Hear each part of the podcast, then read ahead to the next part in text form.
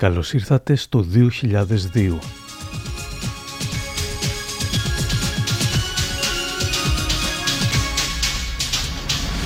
Κυρίες και κύριοι, καλησπέρα σας. Καλώς ήρθατε στην απόψινή μεγάλη βραδιά, μια βραδιά για την οποία τόσο εσείς όσο και εμείς προετοιμαζόμαστε εδώ και δύο περίπου μήνες τώρα. Πρόκειται βέβαια για την βραδιά επιλογής του τραγουδιού που θα εκπροσωπήσει εσάς, εμάς, την Ελλάδα γενικά, στον 47ο διαγωνισμό τραγουδιού της Eurovision. Να μου δώσετε ένα θερμό χειροκρότημα, όχι για μένα, αλλά για τους 10 επώνυμους που δέχτηκαν να διαγωνιστούν για να πάει ο καλύτερος.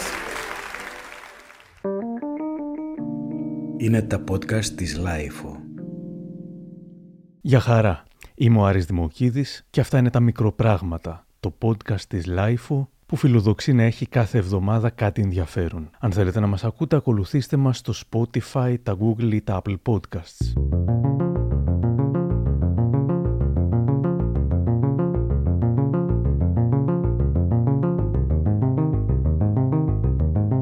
Το 2002 ήταν η εποχή που όλα ήταν καλά, απλά δεν το ξέραμε.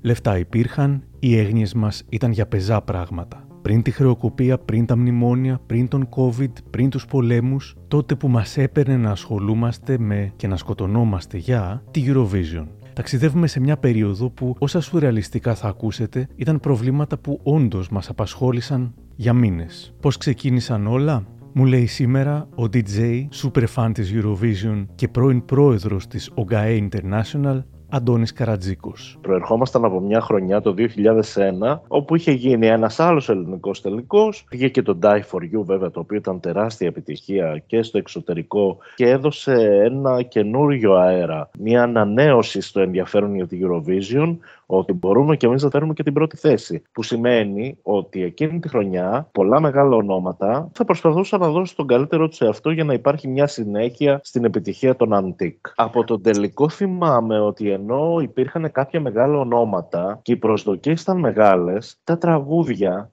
δεν ήταν σε ένα τέτοιο επίπεδο που να λέγαμε ότι ας πούμε με κάτι έχουμε πάρα πολύ μεγάλες ελπίδες. Δηλαδή εμένα προσωπικά τα μόνα δύο τραγούδια τα οποία άξιζαν να μας εκπροσωπήσουν θεωρώ ότι ήταν το Love is a Wonderful Thing της Peggy Zina και το To Be Together της MLV της Μαρίας Λουίζας Βασιλοπούλου. Τα υπόλοιπα τραγούδια ήταν λίγο κάτω του μετρίου.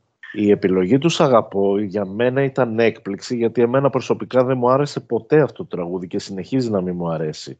Ήξερα πάρα πολύ καλά τη δυναμική του Μιχάλη Ρακιτζή στην Ελλάδα. Ήξερα ότι έχει ένα τεράστιο fan base και ότι αυτό στο televoting θα μεταφραζόταν σε ένα πολύ καλό αποτέλεσμα. Δεν το φοβόμουν όμως, γιατί αισθανόμουν ότι τα άλλα τραγούδια ήταν καλύτερα και ότι το ελληνικό κοινό θα ψήφιζε σωστά. Υπήρχαν πάρα πολλοί όμως που τον υποστήριζαν και το άκουγα αυτό. Εγώ τους θεωρούσα τρελούς και όμως τελικά επαληθεύτηκαν. Για να φτάσουμε βέβαια στη νίκη του Σαγκαπό, θα περνούσαμε από 40 κύματα. Η αρχή όμως έγινε με το τραγούδι που έγραψε ο Μιχάλης Δρακιντζής σε ένα μόλις βράδυ. Θέλω να ξαναμπω στα πράγματα. Ήταν όχι, μια τέτοια όχι, απόφαση. καμία σχέση. Εγώ δεν κάνω τέτοιες. Δεν δρώ κατόπιν ε, σκέψεις. Ήταν ε, μια φλασιά, ένα αυτό. Α, δεν στέλνω ένα κομμάτι εκεί. Πέρναγα έξω από την ΕΡΤ. Και Έτσι λέω, απλά. Έτσι τελείως απλά. Και το στέλνω. Δεν υπήρχε ούτε σκοπός ούτε να κάνω καριέρα στο εξωτερικό. Άλλωστε είχα την ευκαιρία πολλά χρόνια πριν ή και με συνεργασία μου με ξένους καλλιτέχνες να το κάνω. Δεν- Με την Bonnie Tyler είχατε συνεργαστεί και με την. Και με τον Κίλαν, ας πούμε. και με τον δηλαδή- Κίλαν, βεβαίως. Το έκανες γιατί, γιατί σου πέρασε έτσι από το Δεν μυαλό; ξέρω. Ε, τώρα πώς, τι δεν είναι απάντηση. Αλήθεια σου λέω. Αλήθεια σου λέω. Έχω, έχω κάνει πράγματα που δεν ξέρω γιατί τα κάνω. Σε Έτσι, είναι οδήγησε μια κάποιος φλασιά. άλλος. Μην ξεχνάς, είμαστε κυκροί εμείς, έτσι. Ο γιος μας είναι κρυό, εγώ είμαι δίδυμο. Ναι, εντάξει, θα έχεις τέτοιες εκπλήξεις από το γιο σου, φαντάζομαι. Δηλαδή τι έτσι. Α στείλει κομμάτι της Eurovision. Πώς; Το τραγούδι αυτό το είχες. όχι, όχι, όχι. Το δεν έγραψες γι' αυτό; Ναι, ναι. Τη μία μέρα το, Το αποφάσισες; το βράδυ το έγραψα, το πρωί το έστειλα. Το έβγαλα από το φούρνο και το έστειλα έτσι. Πριν καν γίνει ο περίφημος ελληνικός τελικός, είχαν ήδη αρχίσει οι καταγγελίες. Η Χρυσοπηγή Ντάλιου ήταν η αρχική ερμηνεύτρια για το τραγούδι του Καλύρη. Εμφανίστηκε στα παράθυρα των τηλεοράσεων καταγγέλλοντας ότι είχε δώσει 500.000 δραχμές στον Καλύρη για αυτό το τραγούδι. Ο Καλύρης άλλαξε την Χρυσοπηγή Ντάλιου και μετά από φημολογούμενη άρνηση του Λάμπη Λιβιεράτου έδωσε το τραγούδι στην Πέγγι Ζήνα επειδή ήθελε μια πιο έμπειρη τραγουδίστρια. Τελικά έδωσε στην διαμαρτυρόμενη λεγόμενη χρυσοπηγή Ντάλιου τα χρήματά της πίσω. Η Ντάλιου ξεκίνησε δικαστικό αγώνα, τον οποίο όμως δεν συνέχισε όταν δεν εξελέγει το τραγούδι. Όμως για το ίδιο τραγούδι έρχονταν καταγγελίες ότι πεζόταν σε κάποια περιφερειακά ραδιόφωνα, πράγμα που απαγορεύεται από τον κανονισμό. Αρχίζουν οι καταγγελίες των λοιπών συμμετεχόντων. Ήθελαν την ακύρωση του τραγουδιού. Όταν η ΕΡΤ του ζήτησε γραπτή καταγγελία, αρνήθηκαν όλοι και οι διαδικασίες συνεχίστηκαν κανονικά με το τραγούδι μέσα. Κανείς δεν φανταζόταν πόσο θα χόντρεν το παιχνίδι και πόση απαξίωση θα βίωνε το γνωστότερο όνομα που θα συμμετείχε στο διαγωνισμό εκείνη τη χρονιά. Στο πολύ ενδιαφέρον βιβλίο της 18 χρόνια Eurovision, η θρηλυκή παρουσιάστρια Δάφνη Μπόκοτα, που είχε παρουσιάσει και εκείνη τη χρονιά το διαγωνισμό, είχε γράψει πως αν κάποιος βλάφτηκε μακροπρόθεσμα στην καριέρα του από τη Eurovision, αυτός ήταν ο Μιχάλης Δρακιντζής. Μίλησα σήμερα στην κυρία Δάφνη Μπόκοτα και το πρώτο πρώτο που τη ρώτησα είναι αν αυτό συνεχίζει να το πιστεύει ακόμα και σήμερα. Ναι, ούτε συζήτηση, ναι. Γιατί; Το πιστεύω ακράδαντα. το έζησα λεπτό προς λεπτό και είμαι σε θέση να ξέρω. Επηρέασε την καριέρα του μετά, επηρέασε τον ίδιο ως άνθρωπο; Νομίζω ότι και τα δύο τα επηρέασε. Και την καριέρα του και τον ίδιο ως άνθρωπο. Γιατί ήταν άδικο. Ε, ήταν παράξενο και ήταν άδικο. Ο ίδιος ο Μιχάλης Δρακιντζής το 2020 θα ρωτούνταν από τους Γιανούτσο και Βαμβακάρη στην ΕΡΤ αν πίστευε ότι η συμμετοχή του του έκανε τελικά κάποιο καλό. Ε, μα δεν πήγα για να μου κάνει καλό ή κακό. Ε, αν με ξέρεις σαν άνθρωπο, κάνω πράγματα χωρίς να σκεφτώ ποιο είναι το κέρδος ή Ναι, η ήταν λίγο γασούρα. κόντρα όμως με τα αυτά που ξέραμε μέχρι τότε. Ήτανε κόντρα, αλλά δεν ήξερα ακριβώς σε τι περιβάλλον πηγαίνω. Άλλο να δεις και άλλο να Ναι. πας. Ο ελληνικός προκριματικός τελικός θα ήταν αμφιλεγόμενος για χίλιους δυο λόγους. Καταρχάς, κατηγορήθηκε η Δάφνη Μπόκοτα πως δεν έδωσε το σήμα για την έναρξη της ψηφοφορίας και πως πολλοί δεν κατάλαβαν πως μπορούσαν να ψηφίσουν παρά μόνο όταν ήταν αργά. Ο Θάνος Καλήρη θα έλεγε ότι ούτε η ίδια του η μάνα δεν μπόρεσε να τον ψηφίσει. Είδα τον ελληνικό τελικό στο YouTube, στο επίσημο κανάλι της ΕΡΤ, τραγουδούν τα 10 τραγούδια. Μετά γίνεται η ανακοίνωση της πεντάδας. Θα σας πω αμέσως ποια είναι τα πέντε τραγούδια που προέκρινε η Κριτική Επιτροπή. Δεν θα αρχίσετε να ψηφίζετε ακόμα, δεν σας δίνω ούτε το νούμερο του τηλεφώνου, γιατί πρέπει πρώτα να σας εξηγήσω πώς ακριβώς θα ψηφίσετε. Let me be the one. Άσε με να είμαι ο μοναδικός. Το τραγούδι του Κώστα Μπίγαλη με τον Κώστα Μπίγαλη και τη Μιρέλα Φραγκοπούλου. To be together, για να είμαστε μαζί. Το τραγούδι του Νίκου του Τερζή και του Αντώνη του Παπά με τη Μαρία Λουίζα και της Not for Sale. Love is a wonderful thing. Θάνος Καλήρης με Peggy Zina. SAG APO του Μιχάλη του Ρακιτζή. Και πάμε στο τραγούδι υπαριθμών 10, Fire, Γιάννης Μεθενίτης, Γιώργος Φραντζεσκάκης, Motive δηλαδή. Από αυτά λοιπόν τα πέντε τραγούδια θα πρέπει να ψηφίσετε εσείς αυτό που θεωρείτε ότι πρέπει να ταξιδέψει στο Ταλίν της Εστονίας, αλλά αυτό θα το κάνετε μόνο όταν σας πω εγώ ότι οι γραμμές είναι ανοιχτές και το τηλεφώνημά σας καταγράφεται και είναι έγκυρο. Αυτά τα πέντε τραγούδια ξαναπέζονται ολόκληρα. Το μόνο που δεν θυμόμουν ήταν το Fire και δεν ξέρω αν ήταν και τόσο καταπληκτική η εμφάνισή του ώστε να περάσεις στα πέντε πρώτα.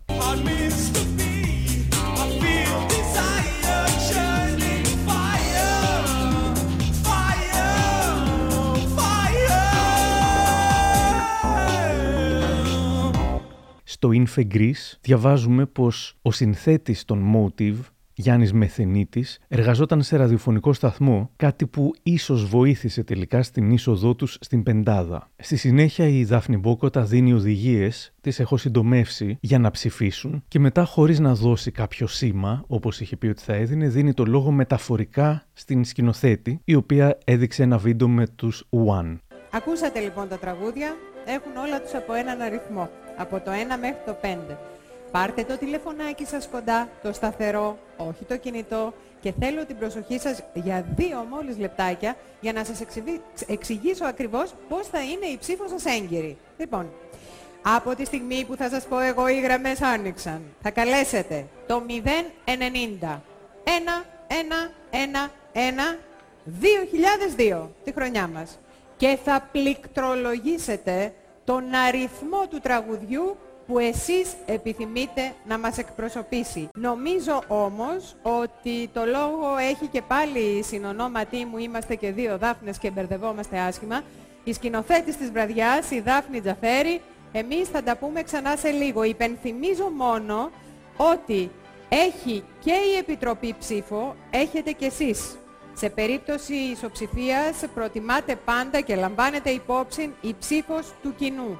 Είναι 50-50. Έχουμε ετοιμάσει κάτι για σας που έχει εξαιρετικό ενδιαφέρον.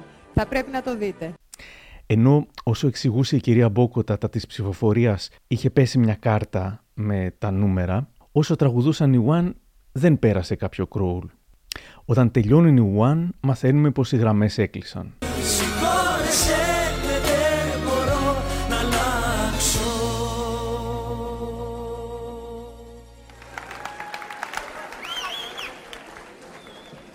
Κυρίες και κύριοι, αυτή ήταν η One. Να τους ευχηθούμε καλή επιτυχία, μιας και θα ταξιδέψουν στον Ταλίν εκπροσωπώντας την Κύπρο.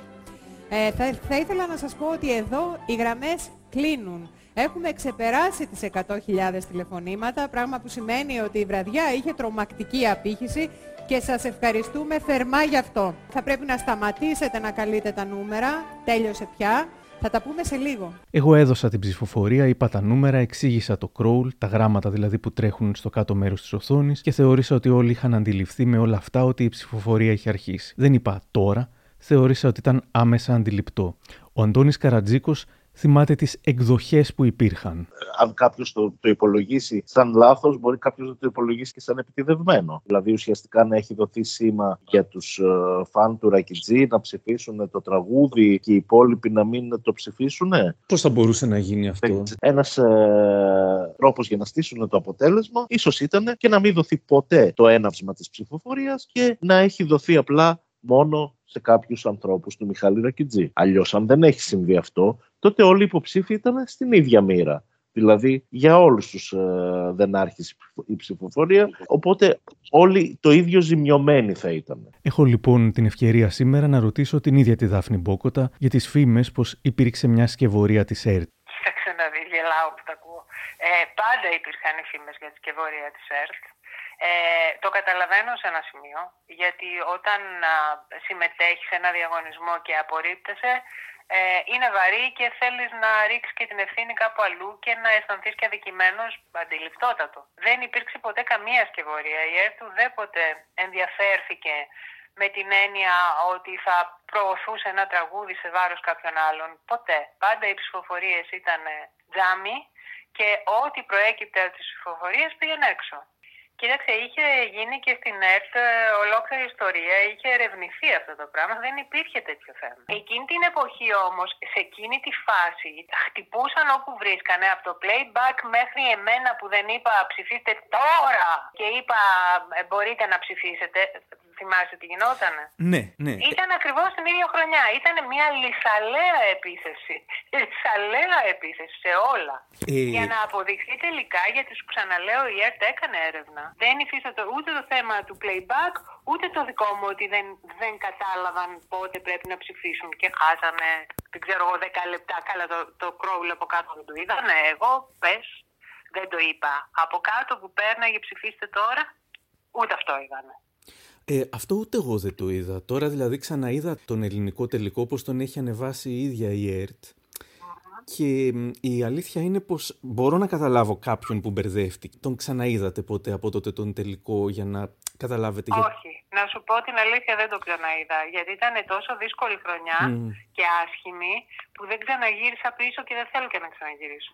Απλά τώρα που έχουν περάσει τα χρόνια και έχει λίγο, έχουν λίγο πέσει οι τόνοι, ίσως είναι καλό κάποια πράγματα να μπαίνουν στη θέση του. Στη συνέχεια της εξηγώ αυτά που ανέφερα και πριν, τε- που περιέγραψα, δηλαδή τι παίχτηκε δηλαδή στην τηλεόραση, τι είδαμε ως τηλεθεατές. Από τη στιγμή που θα σας πω εγώ οι γραμμές άνοιξαν. Μόνο όταν σας πω εγώ ότι οι γραμμές είναι ανοιχτές και το τηλεφώνημά σας καταγράφεται και είναι έγκυρο.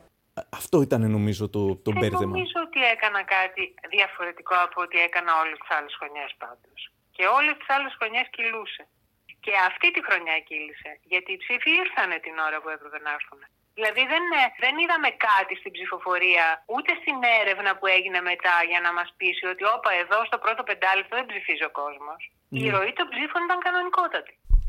Ακόμα βέβαια και αν κάποιος από το βαν είχε προσέξει οποιοδήποτε λάθος, ο τρόπος που γινόταν τότε τα πράγματα, στις μακριά από το στούντιο ζωντανές μεταδόσεις, θα δυσκόλευε πολύ οποιαδήποτε επικοινωνία. Ποτέ δεν δεν έχω χρησιμοποιήσει οτοκιού στην καριέρα μου. Ποτέ ούτε ακουστικό.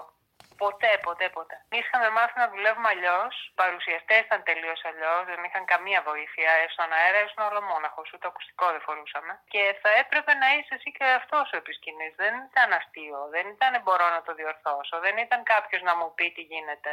Ήταν full ακάλυπτο το πεδίο. Πολύ δύσκολα πράγματα. Πάρα πολύ. Αλλά και πάρα πολύ ενδιαφέροντα. Η ανακοίνωση των τελικών αποτελεσμάτων κάποιου ενθουσιάζει, κάποιου τους απογοητεύει. Ήθελα να πω ότι σε αυτό το διαγωνισμό πάρα πολλά ακούστηκαν, πολλή φασαρία έγινε, πάρα πολλά γράφτηκαν, πάρα πολλά λέχτηκαν. Όμως, εφόσον υπάρχει μια τέτοια κριτική επιτροπή, σαν τους κυρίους που βλέπετε και θέλω το χειροκρότημά σας, και όταν υπάρχει και ένα τέτοιο κοινό σαν εσάς, ο, λει- ο διαγωνισμός λειτουργεί άψογα. Έχουμε λοιπόν με πλήρη σύμπνοια επιτροπής και κοινού στην πρώτη θέση το τραγούδι SAG APO του Μιχάλη Ρακιντζή. Λάβαμε πάνω από 100.000 τηλεφωνήματα. Το τραγούδι «Σ' αγαπώ» συγκέντρωσε 33.356 τηλεφωνήματα. Με δεύτερο τραγούδι το «Love is a Wonderful Thing» με 25.517. Τρίτο τραγούδι του Be Together με 12.936. Τέταρτο Let Me Be The One με 12.736 και πέμπτο το Fire με 9.796. Η Επιτροπή ψήφισε πρώτο τραγούδι, το τραγούδι SAGAPO Σ' αγαπώ του Μιχάλη Ρακιτζή, με δεύτερο το τραγούδι Για να είμαστε μαζί, τρίτο το Love is a Wonderful Thing, τέταρτο το Let Me Be The One και πέμπτο το Fire. Ο Μιχάλης Ρακιντζής τραγουδάει για τρίτη φορά στην ίδια βραδιά το τραγούδι. Ως μεγάλος νικητής πέφτουν τα γράμματα της λήξης και καθώς το τραγούδι σχεδόν τελειώνει θα γίνει κάτι απρόβλεπτο εξαιτίας του οποίου θα φουντώσουν φήμες και θεωρίες συνωμοσίας. Ξαφνικά σταματάει η μουσική.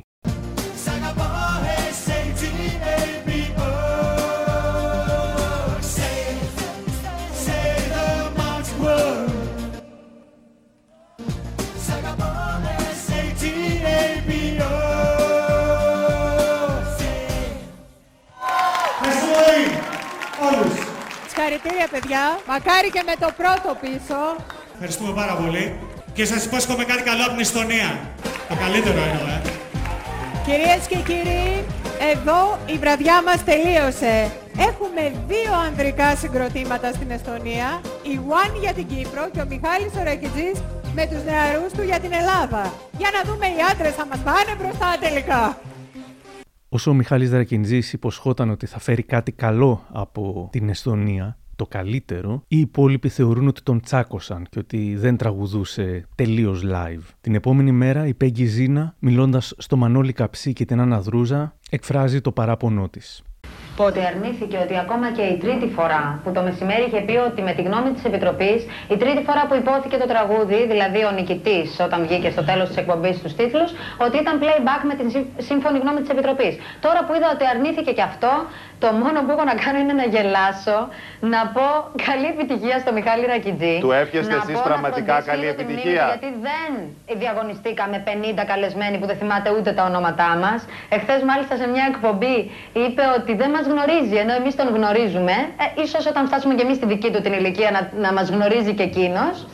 Ε, και επίσης έχω να πω ότι δεν αμφισβητώ τον Μιχάλη Ρακιντζή. Απλώς με πειράζει πάρα πολύ που τραγούδισε playback. Ναι, αλλά ο Τίποτα ίδιος άλλο. λέει και η Επιτροπή λέει, Ναι. λένε τα, οι- τα μέλη της Επιτροπής ότι δεν τραγούδισε playback. Τι ήταν να η μου πει η μουσική. Επιτροπή, κύριε Καψί. Η Επιτροπή εχθές ψάχνανε στο καμαρίνι τους να βρουν λέει τηλεόραση γιατί δεν θυμόντουσαν αν ήταν playback και ψάχνανε τηλεόραση να το δούνε. Τι να μου πει η Επιτροπή, ότι Εσείς τι ψήφισαν λέτε τρεις δηλαδή. Πέρσι; Συ- Συγγνώμη κυρία Ζήνα, και εσάς η μουσική playback δεν ήτανε; Η Και μουσική ήταν playback, κύριε η μουσική. Καψί, δεν ήταν η φωνή μου που καταλαχάνιασα πια. Γιατί δεν μου το είπανε και εμένα ότι ήταν playback, έπρεπε να λαχανιάσω. Μα τι λέτε που ότι χόρευα. η φωνή του Μιχάλη Ρακιντζή λέτε ότι ήταν playback αφού λέει ο άνθρωπος ότι ακόμα και όταν χτύπησε το πόδι του Κάτω ακούστηκε αυτό. Άρα το δικό του Κύριε μικρόφωνο Καψί, λειτουργούσε. τραγουδούσε πάνω στη φωνή του. Ο κανονισμός της Eurovision είναι να είναι η μουσική και τα φωνητικά. Μουσικά, για όποιον με καταλαβαίνει, οι δεύτερες και οι τρίτες φωνές επιτρέπεται να υπάρχουν μέσα στο playback της μουσικής. Όχι η, η πρώτη, πρώτη φωνή, φωνή. δεν επιτρέπεται, κύριε Καψί, και υπήρχε. Και ακούστηκε και φάνηκε πάρα πολύ καλά όταν είχε ανοιχτά τα χέρια του και δεν είχε το μικρόφωνο στο στόμα. Το κατάλαβαν οι πάντες και το επιβεβαίωσαν οι χολύπτες. Και τι πιστεύεις ότι συνέβη και γιατί έγινε τελικά η πρωτιά δόθηκε στο Ρακιτζή; Άννα μου, ε, δεν με ενοχλεί που η πρωτιά δόθηκε στο Μιχάλη Ρακιτζή. Όχι, και μέσα γιατί στην καρδιά έγινε, μου εσύ εύκολα να πιστεύεις, βγει από αλλά όχι πίσω. playback. Ποιο είναι το παιχνίδι που παίχτηκε από πίσω, αυτό εννοώ. Τι περνάει από το Δεν μυαλό σου. γνωρίζω γιατί έγινε playback αυτό. Εγώ τραγουδάω παντού live. Συγγνώμη, λοιπόν, αντί ε, να μας τρίψει στα μούτρα ο κύριος Ρακιτζή και να μας κοροϊδεύει τόσο μπροστά στα μούτρα μας, που δεν θυμάται καν τα ονόματά μας, γιατί δεν γίνεται μια επανάληψη. Κυρία Γιαννοπούλου, εσείς τι λέτε; παρέμβαση θα μπορούσα να κάνω. Πείτε κυρία Γιαννοπούλου, τι λέτε εσείς; Ο Αντώνης Καρατζίκος μου λέει σχετικά με τις κατηγορίες περί playback. Όταν έγινε η διακοπή του τραγουδιού, εντελώς τυχαία γιατί κάποιος πάτησε το pause προφανώς στο tape και μετά το ξαναπάτησε για να αρχίσει. Δηλαδή, μιλάμε για απανοτά λάθη τώρα. Αν η εμφάνιση του Μιχάλη Ρακιτζή ήταν playback, τότε αυτό σημαίνει ότι έγινε κάποιο είδους συνεννόηση. Ίσως προφανώς με την εταιρεία του, τη Μήνος, γιατί θέλανε οι ίδιοι, ας πούμε, διακαώς να πάει ο Ρακιτζής. Το αν ήταν ή όχι playback, νομίζω ότι πολύ εύκολα μπορεί να το καταλάβει κάποιος από την απόδοση του τραγουδιού στη Eurovision. Δηλαδή, ένα τραγούδι το οποίο είναι άψογο ερμηνευτικά στον ελληνικό τελικό δεν μπορεί να καταρρεύσει τόσο πολύ ερμηνευτικά στον τελικό της Eurovision. Που σημαίνει ότι ο καπνός που υπήρξε και η καταγγελία για την εκτέλεση του playback είχε και φωτιά. Επειδή σαφώς εμπλέκεται και ο κρατικός φορέας, εμπλέκεται και η ΕΡΤ, διότι η ΕΡΤ δεν μπορεί να μην ήξερε για αυτήν ακριβώς την παρατυπία, αυτό το σκάνδαλο, δεν θα μας αποκαλυφθεί ποτέ. Ή ίσως μας αποκαλυφθεί μετά από 50 χρόνια. Σίγουρα όμως εκεί κάτι έγινε, κάτι υπήρχε, κάτι, κάτι στημένο ήταν από πίσω. Από την άλλη, ο παρουσιαστής Θοδωρής Ρακιτζής, που υπήρξε ένθερμος υποστηρικτής του Μιχάλη Ρακίντζη εκείνες τις μέρες, ίσως και μάλιστα ο μοναδικός υποστηρικτής του στα κανάλια, μου λέει σήμερα. Κάποια μικρά φωνητικά υπήρχαν μέσα. Τίποτα άλλο δεν υπήρχε. Ο Μιχάλης τραγουδούσε live κανονικότατα. Εξάλλου, ξέρει πάρα πολύ καλά ότι ο Μιχάλης έχει ένα συγκεκριμένο στυλ που τραγουδάει. Αυτό δεν αλλάζει ποτέ. Είτε να ακούσεις live, είτε να ακούσεις διακά, είναι το ίδιο πράγμα ακριβώς. Νομίζω είχαν πει δεν ακουγόταν backing vocals, αλλά πρώτη φωνή ταυτόχρονα και τραγουδούσε μαζί με την πρώτη φωνή αυτός. Όχι, δεν είναι έτσι. Αυτό το είπαν. Μήπως τον ε, βγάλουν εκτός, γιατί υπήρχαν κάποια μικρά φωνητικά, σου είπα, από πίσω. Και η Δάφνη Μπόκοτα προσθέτει. Πιθανώς κάποιο πάτησε το κουμπάκι. Πιθανώς κάτι μέσα στο βαν κάτι συνέβη που ήταν έξω από το Rex. Πολλά. Αλλά τώρα να φτάσω στο σημείο ότι ένας υπάλληλος της ΕΡΤ, ο Ιχολίτ, έκανε κασέτα από πριν και πάνω στο live πέρασε, έκοψε το live και πέρασε την κασέτα και ξαναγύρισε στο live. Χωρίς όμως να το ξέρει αυτό ο Ρακιτζή με τα παιδιά, γιατί αν το ξέρουν θα το καλύπτανε. Δεν θα κρεμόντουσαν. Είναι λίγο πολύ θρίλερ. Δηλαδή πάρα πολύ θρίλερ. Πιστεύω απλά ότι πάρα πολλοί άνθρωποι, επειδή δεν επιλέχθηκαν εκείνοι, έψαξαν να βρουν τα πάντα για να βρουν και να πούν. Ε, δεν πιστεύω δηλαδή ότι αν ήθελε να στηθεί ένα τέτοιο πράγμα θα στηνόταν πολύ όμορφο και κανένας δεν θα το έπαιρνε χαμπάρι.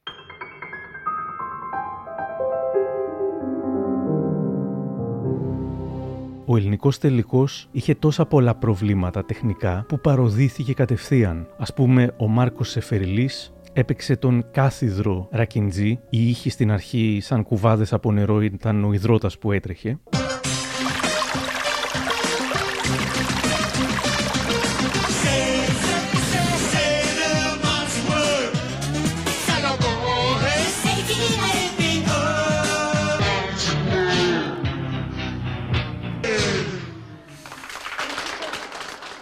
Ένας από τους διάσημους που συμμετείχε, έστω εμέσως στον τελικό, ήταν ο Χρήστος Δάντης, ο οποίος έκανε την ενορχίστρωση στο κομμάτι που τραγούδισε η Κατερίνα Τοπάζη και δεν πέρασε στην πεντάδα και εμφανίστηκε στη σκηνή για να την υποστηρίξει, παίζοντας κιθάρα. Του μίλησα σήμερα και τον ε, ρώτησα αν πιστεύει πως αδικήθηκαν άλλα κομμάτια με την νίκη του Σ' αγαπώ. Πάρα πολύ. Πρώτη και καλύτερη είπε η Ζήνα τότε και το τραγούδι του Θάνου Καλύρη. Ναι.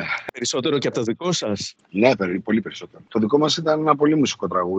Αδικήθηκε μεν γιατί βγήκε από το, ε, και από την πεντάδα ακόμα. Δεν ξέρω τελικά αν ήταν στημένο όλο αυτό το πράγμα. Πάντως ήταν ένα κακόγουστο, κακό ηχό τραγούδι. Σε αντίθεση με άλλα που είχε γράψει ο Μιχάλης Ρακιτζής, πάρα πολύ ωραία τραγούδια. Υπήρχαν και παραπολιτικές φήμες εκείνες τις μέρες. Από κάποιους θεωρήθηκε η επιλογή του Ρακιντζή στημένη επειδή λέει ήταν φύλλα προσκύμενος στο Πασόκ που κυβερνούσε τότε. Η Κατερίνα Τοπάζη μίλησε για αδικία, η Μάριαν Γεωργίου δήλωσε πως θυσιάστηκαν για να βγει άλλο τραγούδι αφού αν έμπαιναν στον τελικό με την Ελίνα Κωνσταντοπούλου θα ήταν σίγουρα πρώτες. Όμως αυτός που διαμαρτυρήθηκε πιο έντονα ήταν ο Κώστας Μπίγαλης. Στον αδέσμευτο τύπο η Ντορίτα Λουκίσα θα έγραφε Εδώ και τρεις μέρες βλέπουμε τα ίδια πρόσωπα πρόσωπα να εκθέτουν τις ίδιες απόψεις. Με πρώτο και καλύτερο τον Κώστα Μπίγαλη, ο οποίος δεν έχει αφήσει κανάλι για κανάλι που να μην εμφανιστεί. Λόγια, λόγια, κοινοτοπίες και ανοησίες. Πρέπει να είναι πάντα τα πάντα τόσο προβλέψιμα. Σε μια εμφάνισή του, ο Κώστας Μπίγαλης, που τσακώνεται με τον Θοδωρή Ρακιντζή, αποχωρεί παίρνοντας μαζί του και την Μιρέλα Φραγκοπούλου,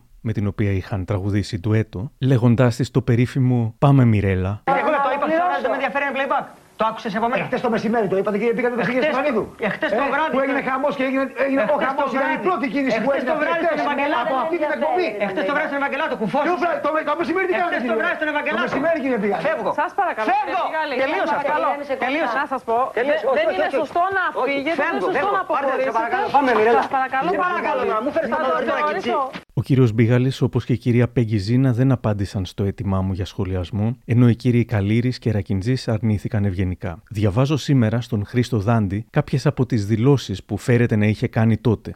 Ο Δάντης δήλωσε ότι μέχρι το καλοκαίρι θα αποδείκνει ότι το δικό του ήταν το καλύτερο καθώς θα έπαιζε σε όλα τα ραδιόφωνα. Ποτέ δεν το δήλωσα αυτό. Δεν, δεν δήλωσα κάτι τέτοιο. Και ότι η Επιτροπή δεν ήξερε με ποιον τα είχε βάλει. Ε, το, το δεύτερο ισχύει. Και απόδειξη ήταν ότι ξεσήκωσα ένα, δηλαδή άνοιξα τους ασκούς του αιώλου και έγινε της κακομήρας την επόμενη μέρα. Έτσι. Όμως η έννοια μου ήταν να υπερασπίσω την Πέγγι και το τραγούδι του Θάνου Καλέρη που ήταν το πιο δυνατό. Και αλλιώς, έτσι κι αλλιώς ε, σε αυτή την προσπάθεια, σε αυτή την απόπειρα συμμετείχα μόνο ως παραγωγός και μουσικός, όχι όχι ω συνθέτης. Ήσουν και στη σκηνή που είχες παίξει κιθάρα, δεν είναι; Ναι, ναι, βοήθησα να εμψυχώσω τότε τη σύζυγό μου, την Κατερίνα το Πάση. Η περίεργη αυτή εμπειρία δεν εμπόδισε τον Χρήστο Δάντη να ξαναπάει στη Eurovision, αυτή τη φορά ως συνθέτης, και να κερδίσει όλη τη Eurovision με το My Number One. Πάντως, από τους καλλιτέχνες που συμμετείχαν στην δεκάδα, μόνο η MLV, που δυστυχώς δεν συνέχισε την καριέρα της, συμφώνησε με την κρίση της Επιτροπής. Κι ας είχε χάσει. Πολλά έγιναν στα παρασκήνια του τελικού και η Πέγγι Ζήνα θα αποκάλυπτε ότι είχε ενοχληθεί από τον παρουσιαστή Θοδωρή Ρακιντζή. Η δική μου η ενέργεια ήταν να δώσω καλή επιτυχία στα παιδιά, να τα φιλήσω, να πω στη Μιρέλα Φραγκοπούλου ότι είναι πάρα πολύ μεγάλη τραγουδίστρια, να στεναχωρηθώ πάρα πολύ που δεν μπήκε στην πεντάδα η Κατερίνα Τοπάζη και ο Χρήστος Δάντη είχε απόλυτο δίκιο και σαφώς και είναι τιμή του διαγωνισμού ότι έπαιξε και κιθάρα στο συγκεκριμένο τραγούδι. Playback. Και δεν έχει σημασία, μόνο η παρουσία του εκεί. Είναι πάρα πολύ για το συγκεκριμένο διαγωνισμό.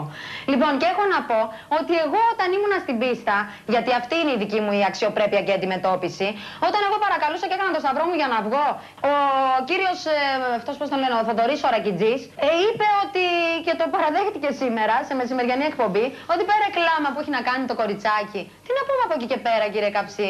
Διαγωνισμό τραγουδιού κάναμε. Δεν πήγαμε ο ένας να εκμεταλλευτούμε τον άλλον. Ε, είχα μια πολύ καλή φιλία με την Πέγγι Ζήνα και μάλιστα ο άνθρωπος που την έβαλε πρώτη φορά στην ελληνική τηλεόραση ήμουν εγώ στη δικιά μου εκπομπή.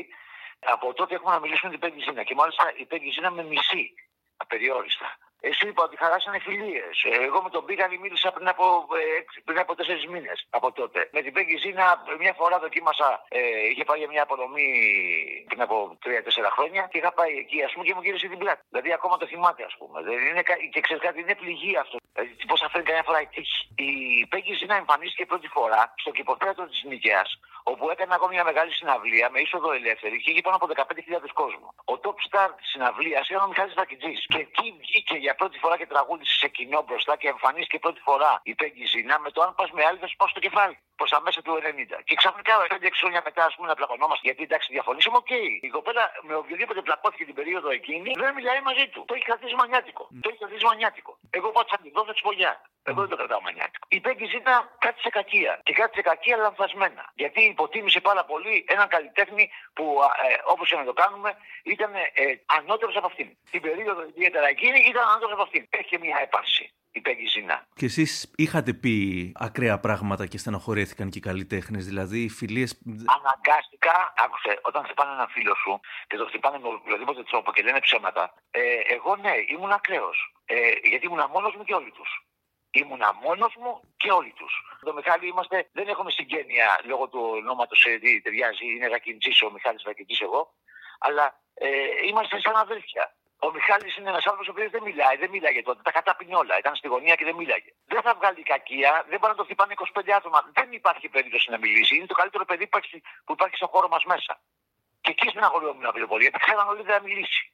Αλλά ξεχάσαμε ότι ήμουν από δίπλα. Κατάλαβες; Χαλάσανε φιλίες δηλαδή ετών, χαλάσανε πράγματα από αυτή την ιστορία. Και εγώ όπως πάντα λέω, ας πούμε, υπάρχει κατάρας του Eurovision.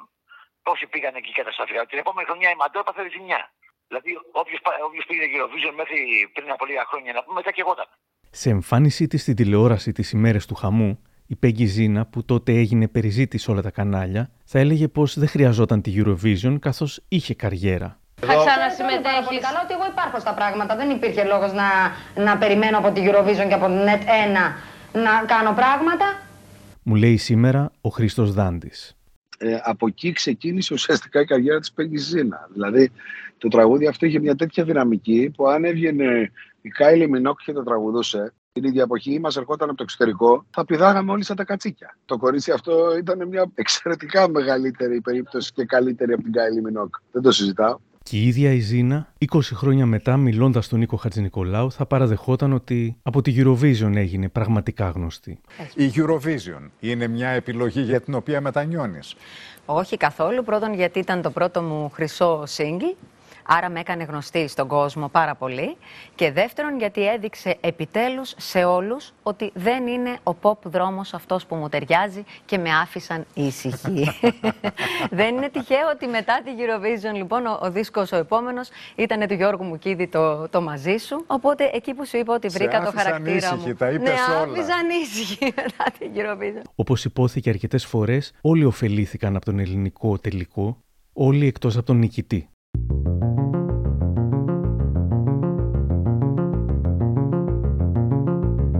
Ο Μιχάλης είναι κομμάτια. Έχει ακούσει πραγματικά απίστευτα πράγματα. Σκέφτεται να αποσύρει το τραγούδι, γράφει η Δάφνη Μπόκοτα στο βιβλίο της. Αποφασίζουμε να κάνουμε συνέντευξη τύπου. Εκεί οι συμπεριφορές εξωθούν τον Μιχάλη να πει: Τελικά δεν θα αποσύρω το τραγούδι. Θα πάρω το πρώτο βραβείο και θα το τρίψω στη μούρη όλων όσοι με βρίζουν. Το κακό κλίμα θα ακολουθούσε το τραγούδι στο Ταλίν και όλοι οι ξένοι θεωρούσαν ήδη το σαγκαπό καμένο χαρτί. Μου λέει σήμερα η Δάφνη Μπόκοτα.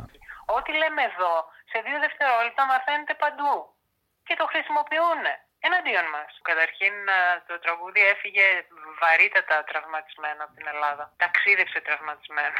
Γι' αυτό φώναζα πάντα ότι ας το στείλουμε χωρίς γκρίνια και ας γκρινιάξουμε μετά. Ασφαλώς θα μαθαίναν, αφού γινόντουσαν ερωτήσεις στη συνεντεύξης τύπου για το τι κάνετε εδώ, αφού η Ελλάδα φωνάζει, δεν σας θέλει, δεν το θέλει το τραγούδι. Ήταν τότε Δάντης, ήταν Πέγκιζίνα, ήταν Μπίγαλης, ήταν ονόματα. Όλοι λοιπόν αυτοί ένα λιθαράκι το βάλαν. Το καταλαβαίνω, δεν ήταν εύκολο. Αλλά δεν έφταιγε τίποτα και ο Ρακετζής τώρα μεταξύ μας. Ήταν η χρονιά με την περισσότερη γκρίνια. Ήταν η χρονιά με ε, πισόπλατα μαχαιρώματα. Ταξίδεψε άσχημα το τραγούδι και τα βρήκαμε και πολύ άσχημα εκεί. Γιατί στέλνετε να σας εκπροσωπήσει κάτι που δεν αρέσει σε κανέναν. Γιατί δεν επιλέχθηκε ένα άλλο τραγούδι. Πάντω δεν ήταν αλήθεια ότι δεν άρεσε σε κανέναν.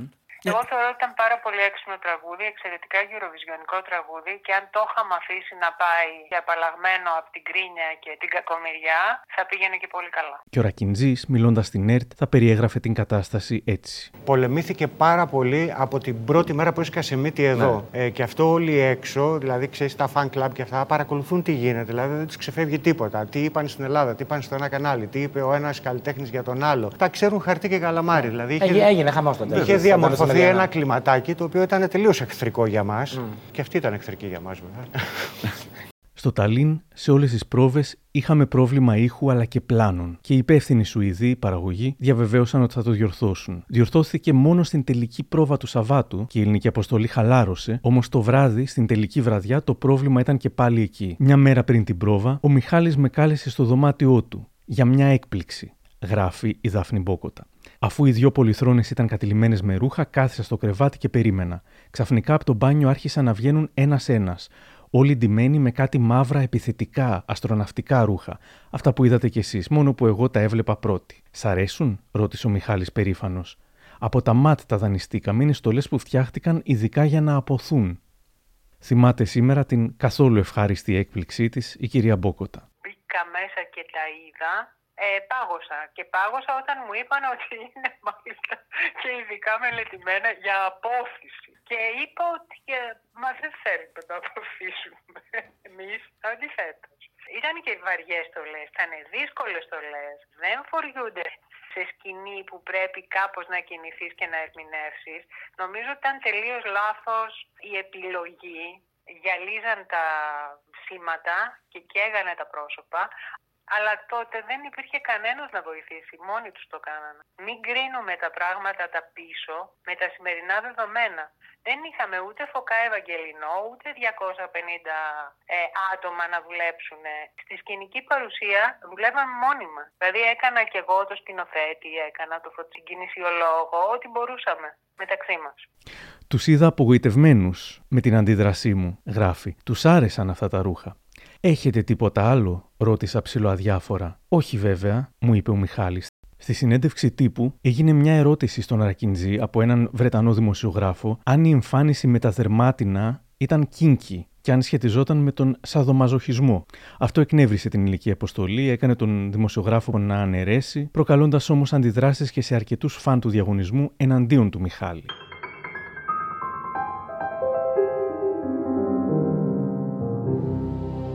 Η μέρα του μεγάλου τελικού, μου λέει η κυρία Δάφνη Μπόκοτα. Υπήρχαν πολλά προβλήματα στη σκηνή και υπήρχαν και ηχητικά προβλήματα. Εγώ που ήμουν εκεί το ξέρω.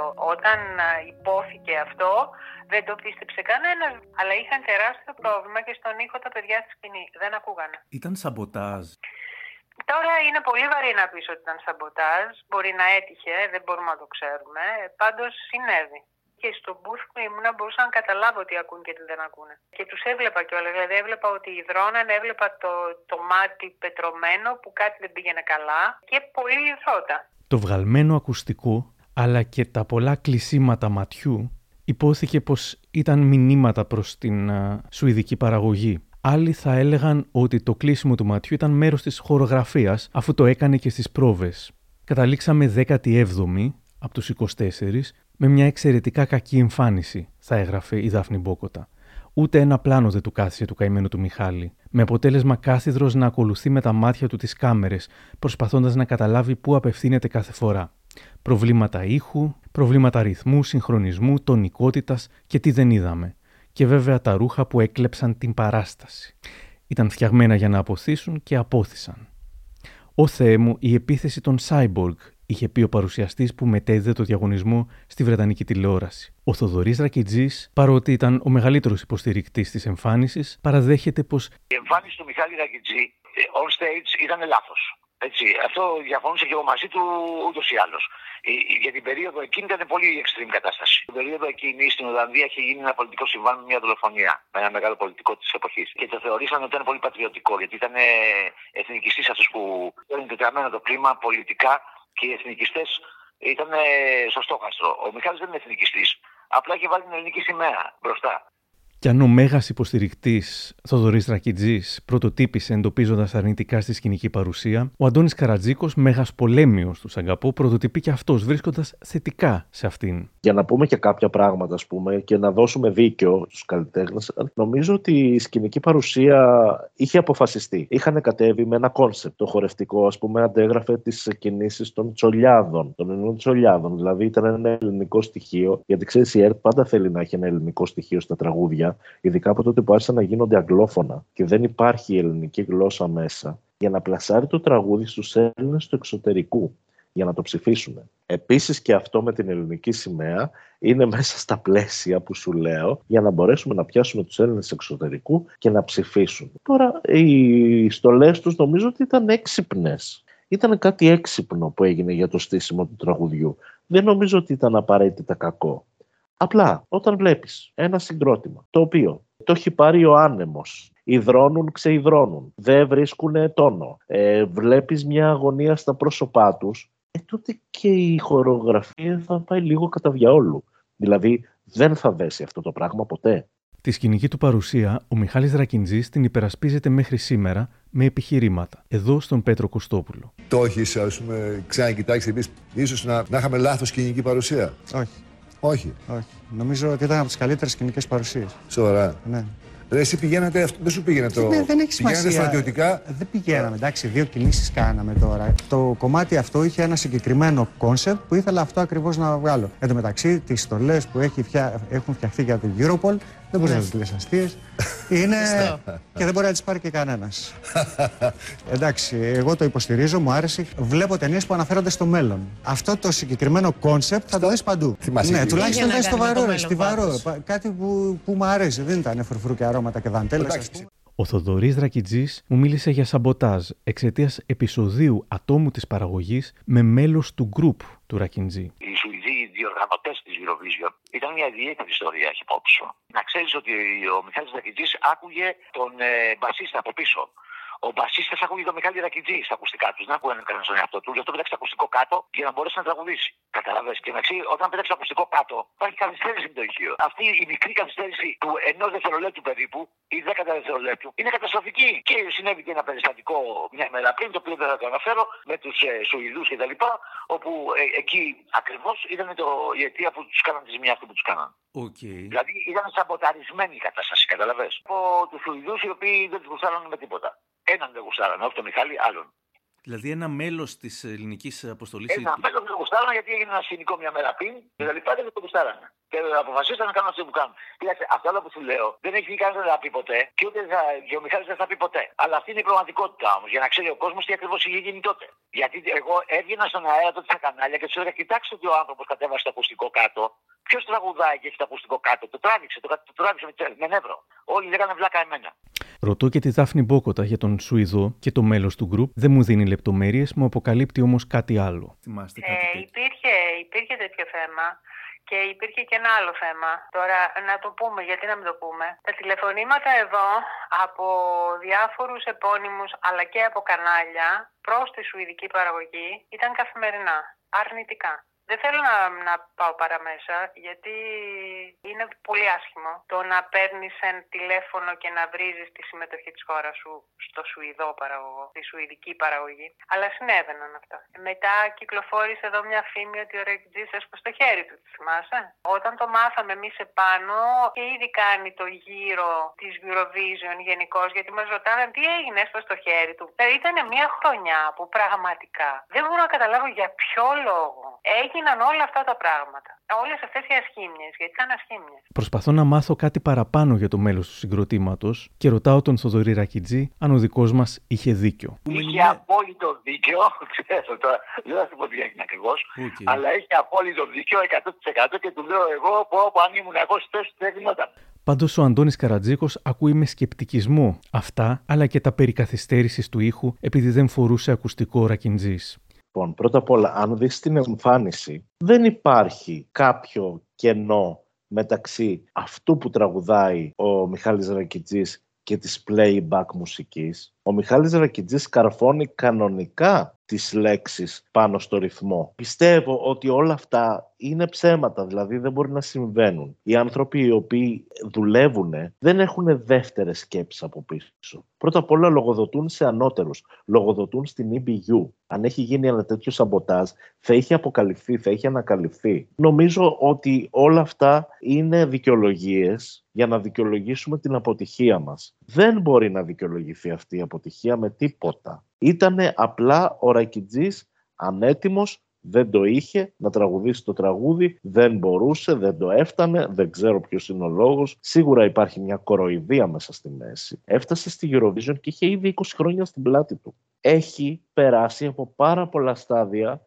του έχουν συμβεί τα πάντα, του έχουν τύχει τα πάντα. Ακόμα δηλαδή και κακοτυχίες σε σχέση με ακουστικά και όλα αυτά. Αυτό είναι παιχνιδάκι. Η εμπειρία λοιπόν μετράει πάρα πολύ. Δεν μπορεί να μην μπορεί να αντιμετωπίσει κάτι. Και ξέρεις, αν πραγματικά κάτι πήγαινε λάθος, Χάρη Ρακιτζή είχε δικαίωμα να σταματήσει και να πει: Συγγνώμη, δεν ακούω. Αυτό που ακούω είναι λάθος. Δεν βγαίνεις εκείνη τη στιγμή όταν ας πούμε, αυτό που έχεις στο ακουστικό σου είναι λάθος, να ρισκάρεις μια οποιαδήποτε ερμηνεία. Τους λέει: Stop, Όπως είχαν σταματήσει, ας πούμε, το 1990 οι Αθού Καρμορένο, οι Ισπανίδες, στον τελικό της Eurovision, που είχαν βγει και πρώτες κιόλας. Κάτι είχε πάει στραβά με το playback. Λοιπόν, σταματήσανε διότι αυτό που ακούγανε ήταν λάθος. Οπότε όταν κάτι είναι λάθος, το πας από την αρχή διορθωμένο πλέον. Θα μπορούσε να το έχει σταματήσει. Και το, νομίζω ότι το ήξερε πολύ καλά ότι μπορούσε να το κάνει αυτό. Είχε δικαίωμα.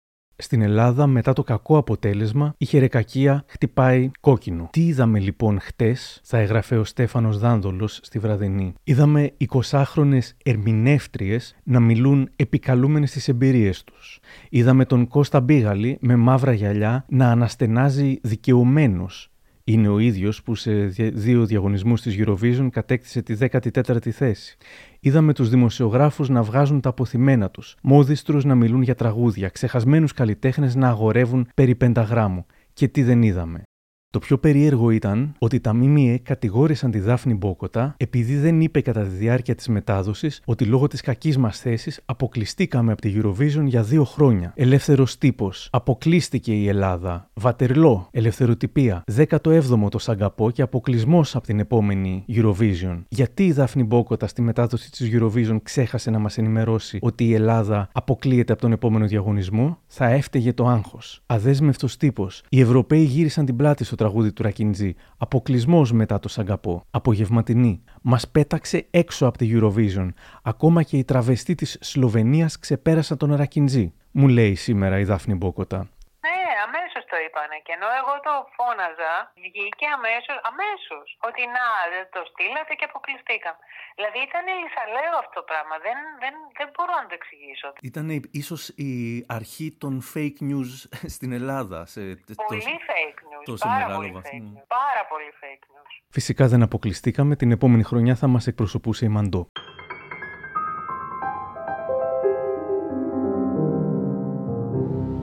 Συνεργεία είναι στημένα έξω από το σπίτι του Ρακιντζή, το κινητό του χτυπάει συνέχεια, όπως και της Μπόκοτα. Η αυλαία πέφτει με μια συνέντευξη τύπου του Μιχάλη στο Ζάπιο, λέει η τελευταία. Εξήγησε τους λόγους της αποτυχίας του τόσο ευγενικά που νομίζω κανένας δεν κατάλαβε. Από αυτή τη συνέντευξη τύπου υπήρξε και ανταπόκριση του BBC. Ο Ντάνιελ Χάουντεν θα έγραφε στο BBC. Ο Ρακιντζής αρνήθηκε να παραδεχτεί την ήττα του και απειλεί με νομικές διαδικασίες εναντίον της παραγωγού εταιρείας. Έφτασα κοντά στο να πετάξω κάτω το μικρόφωνο μου και να φύγω από τη σκηνή. Είπε ότι η νύχτα ήταν το δικό του προσωπικό βατερλό και πως το τραγούδι που ακούσατε στο Ταλίν δεν ήταν το τραγούδι που ξεκίνησα να, για να τραγουδήσω.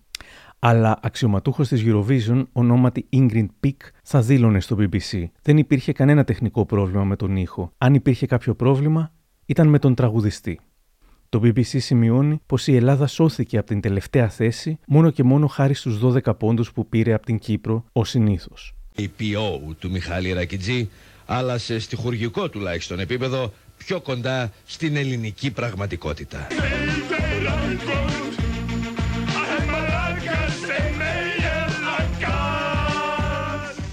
Οι παροδίες ήταν αμήλικτες, από τους Αμάν και τον Σεφερλί μέχρι τις επιθεωρήσεις του καλοκαιριού. Εδώ ο Τόνι Άντωνη στην παράσταση του καλοκαιριού του 2002 Big Bar Bootsala και παρότι είχε διαψευτεί λέει και για τα, δύο, για τα υποτιθέμενα δύο χρόνια αποκλεισμού.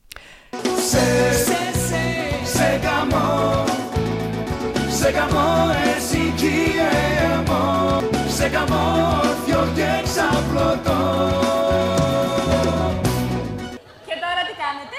Τώρα έτσι όπω έχω γίνει, λέω να κάνω ένα μπάνιο και έχω γίνει μουσκιο στον δρότα.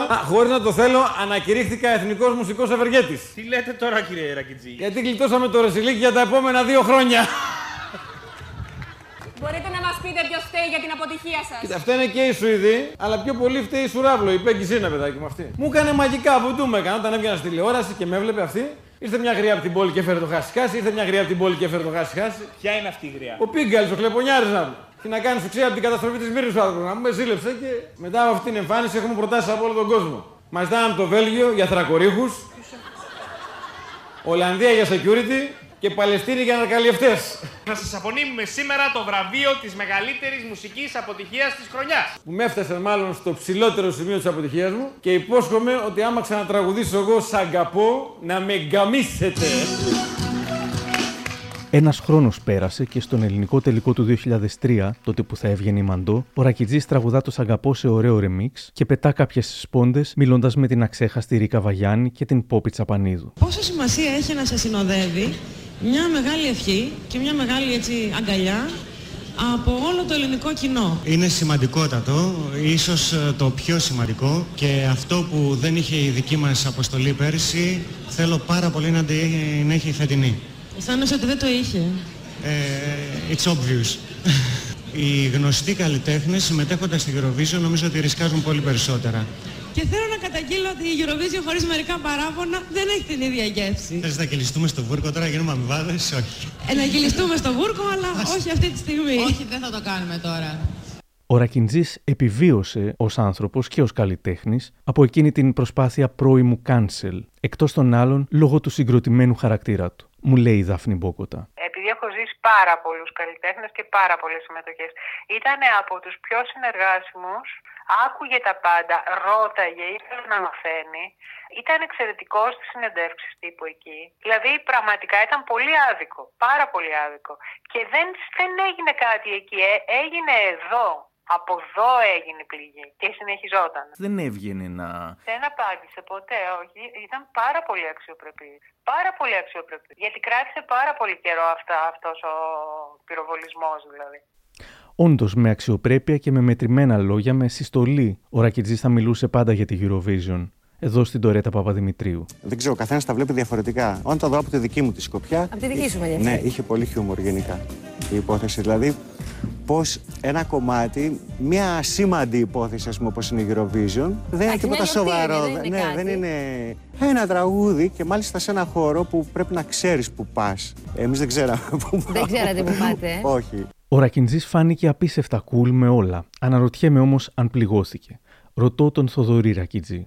Είναι παιδί, καταρχήν. Τα παιδιά, ξέρεις, είναι αθώα. Πολύ. Βλέπουν αθώα, ε, με αθώα μάτια τα βλέπουν όλα. Ο Μιχάλης πικράθηκε πάρα πολύ για αυτό που έγινε, αλλά ποτέ δεν το έβγαλε προς τα έξω με κακία και ποτέ δεν γύρισε να πει οποιοδήποτε τίποτα. Εγώ μπορεί να έχω πει πολλά πράγματα. Ο Μιχάλης δεν είπε ποτέ τίποτα.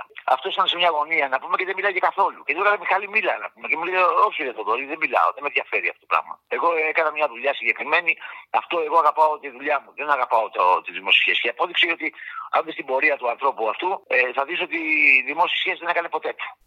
Μπορεί η Πέγγι Ζήνα να είχε υποσχεθεί τη μέρα μετά τον ελληνικό τελικό πως Αν γίνει έρευνα και αποδειχθεί ότι δεν ήταν playback και ήταν ζωντανά όπως όλοι επιμένουν, θα ζητήσετε συγγνώμη από τον Μιχάλη Ρακιτζή. Ναι, ειλικρινά, θα του ζητήσω συγγνώμη και θα του πω να πάει στην Εστονία, όχι να βγει 14ο που είπε ο κύριος Δάντης, που με πείραξε πάρα πολύ αυτό που άκουσα. Δεν ήταν ανεξάρτητα από τα ιδιαίτερα δίκαια που του δίνω. Να βγει πρώτος. παρότι έγινε έρευνα που τον αθώωσε, από όσο ξέρω δεν το έχει κάνει. Αντιθέτως, ακόμα και 20 χρόνια μετά, ο θυμός που ένιωσε για τον νικητή εκείνης της βραδιάς της έχει μείνει αξέχαστος. Εδώ σε συνέντευξη στον Ποσειδώνα Γιαννόπουλο το 2021. Μου έχει μείνει η κρίση πανικού που έπαθα για πρώτη φορά στο Ρεξ τη μέρα που ήταν να διαγωνιστώ. Δεν φάνηκε αυτό. Ο θυμός που είχα προς τον Μιχάλη Ρακιτζή και ο πολύ αστείος τρόπος που είχα πει ε, ήταν αδικία, όμως εύχομαι καλή επιτυχία στην Ελλάδα που μετά από τόσα χρόνια το βλέπω ως πάρα πολύ αστείο γιατί εγώ άκουγα αρκετά Μιχάλη Ρακιτζή. Είχα θυμώσει με την κριτική επιτροπή,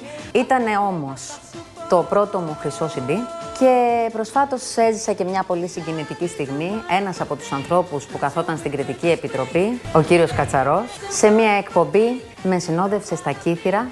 Τι έμεινε τελικά από το Σαγκαπό; Καταρχάς, θεωρείται από τα πιο αδικημένα ελληνικά τραγούδια που δεν μπήκαν στη δεκάδα.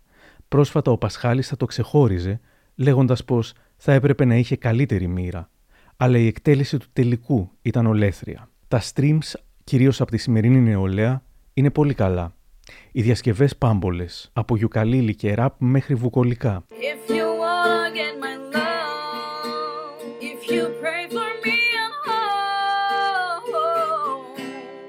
δεν θα σ' αγαπήσει τόσο παθιασμένα. Για κανένα δεν θα είσαι ό,τι ήσουν για μένα. Έλα μπροστά μου ναι και φώναξε τι νιώθεις για μένα.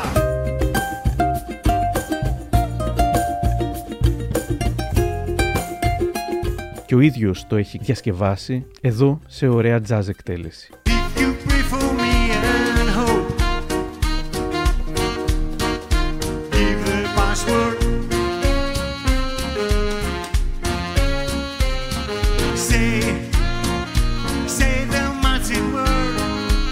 Στο show μεταμφιέσεων Your Face Sounds Familiar, σχεδόν κάθε χρόνο θα τον μιμούνταν κάποιος διάσημος. Τη μια ο κρατερός Κατσούλης, την άλλη η Παρθένα Χοροζίδου, την τρίτη η Χρήσπα.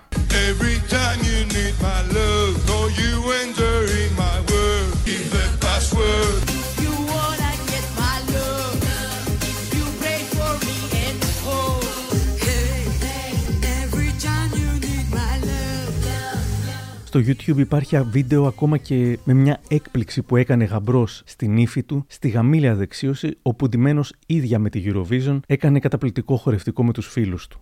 Στο ίντερνετ τα σχόλια για το τραγούδι είναι εκθιαστικά. Λοιπόν, το κομμάτι είναι πολύ προχώ για την εποχή του, λέει κάποιος. Άλλος, καλά, αν πήγαινε αυτό τώρα θα έσκιζε. Πολύ μπροστά από την εποχή του φυσικά. Και τρίτος, όταν είχε βγει για το διαγωνισμό, ντρεπόμουν για αυτό. Μετά από χρόνια, τώρα, μ' αρέσει πολύ.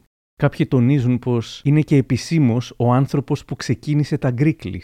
Και ένας φίλος μου έγραψε στο Twitter: Ο Ρακιντζή πήγε με ένα synth pop 80s τραγούδι σε μια εποχή που το είδος ήταν νεκρό. Αδικήθηκε ωστόσο γιατί λίγα χρόνια μετά ήρθε το 80s revival και αυτοί είχε ξαναζωντάνεψαν. Έχει δίκιο με το synthwave ας πούμε που κυριαρχεί ακόμα και σήμερα, το Σαγαπό ακούγεται πραγματικά φρέσκο και σε ένα βαθμό έχει επανεκτιμηθεί στην Ελλάδα. Κατάφερε να επιβιώσει και μάλιστα έγινε και διαφήμιση πριν από ένα χρόνο περίπου, έτσι δεν είναι στην τηλεόραση. Ναι, μια πολύ πετυχημένη διαφήμιση Ναι. που έχει σαρώσει τα βραβεία των διαφημίσεων. Ναι, ναι. Και αυτό τρόλ δεν είναι. Και η διαφήμιση Ναι, είναι μα- τρόλ.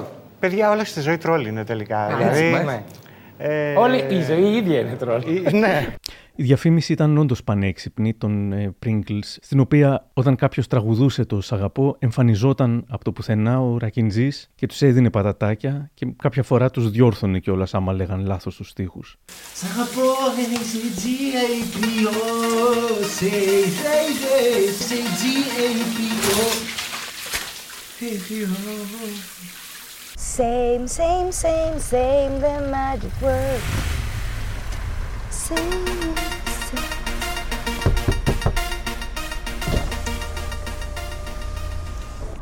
Say. Say. Say. Στο One Man, ο Θέμης Κέσαρης θα έγραφε ένα μεγάλο κομμάτι για την δικαίωση που άργησε σχεδόν 20 χρόνια, με τίτλο «Ο Ρακετζής και το Σαγαπό ήταν η καλύτερη συμμετοχή της Ελλάδας στη Eurovision». Η αλήθεια είναι πως παρότι σχεδόν όλη η Ελλάδα είχε δει τη Eurovision εκείνη τη βραδιά, φυσικά και όλοι θυμόμαστε το Σαγαπό, αλλά οι περισσότεροι δεν θυμόμαστε το τραγούδι που τελικά κέρδισε. Εγώ χρειάστηκε να το γκουγκλάρω. Κέρδισε λοιπόν τότε η Λετωνία με μια Μαρή N. Και ενώ το Σαγαπό στο YouTube έχει περίπου 4 εκατομμύρια views παγκοσμίως, της νικήτριας Μαρή N έχει με το ζόρι 1,5 εκατομμύρια views. Δηλαδή, το νούμερο 1 εκείνης της διοργάνωσης, ο νικητής, έχει δεν έχει 1,5 εκατομμύρια views. Ενώ το νούμερο 17, η τεράστια αποτυχία, όπως λεγόταν τότε, έχει πάνω από 4 εκατομμύρια. Δεν έχει άδικο εδώ ο Μιχάλης Δρακιντζής. Είναι αδικία να, να μετράς ένα κομμάτι μέσα από τη Eurovision. Δηλαδή, πρώτα κομμάτια της Eurovision που ήρθανε δεν ακούστηκαν ποτέ από εκείνη τη μέρα. Συμφωνώ. Ε, το SGPO σήμερα, ας πούμε, σε όλες τις συναυλίες, μπορώ να σου πω ότι είναι το top κομμάτι. Ε, Γίνεται πανζουρλισμός. Γίνεται χαμός, ε. Κάπου πρέπει να μετράσει και κάτι μετά από χρόνια, ας πούμε. Μια επιτυχία ενός τραγουδιού πάντα, είτε στη Eurovision είτε εκτός Eurovision, θα φανεί μετά... Από το χρόνο, ε. Ναι. 20 χρόνια μετά είναι πλέον προφανές. Το Σαγκαπό που τόσο είχε χλεβαστεί τότε ως η αποτυχία της χρονιάς θα αποδεικνυόταν τελικά για την Ελλάδα η πιο πετυχημένη αποτυχία στην ιστορία του θεσμού. Ένας πανολεθρίαμβος. Συνοψίζει ο Θοδωρής Ρακιτζής. Καριέρες φτιάχτηκαν από το 2002, από τη συγκεκριμένη Eurovision δηλαδή. Καριέρες φτιάχτηκαν, καριέρες καταστράφηκαν, κακία έμεινε, καλοσύνη δεν είδα πουθενά. Το θέμα όμως είναι ένα. Α κάνουμε ένα εικόνα του Μιχάλη Ρακιτσί που βρέθηκε εκεί και έγινε τι έγινε. Θα κλείσουμε με τον τρόπο που κλείσαμε την κουβέντα μας με την κυρία Δάφνη Μπόκοτα. Επειδή είμαστε ένας λαός που είμαστε ή του ύψους ή του βάθους, ή θα το βρίζουμε το πανηγυράκι και θα το στυλιτεύουμε ή θα το κάνουμε Θεό, θα πρέπει κάποια στιγμή και σε αυτό να βρούμε το μέτρο. Δεν το έχουμε. Αλλά ένα μέτρο πρέπει κάποια στιγμή να το βρούμε. Δεν είναι, ξανά θα, θα το πω για χιλιοστή φορά, δεν είναι διαγωνισμός τραγουδιού, είναι τηλεοπτικό πρόγραμμα. Τελεία.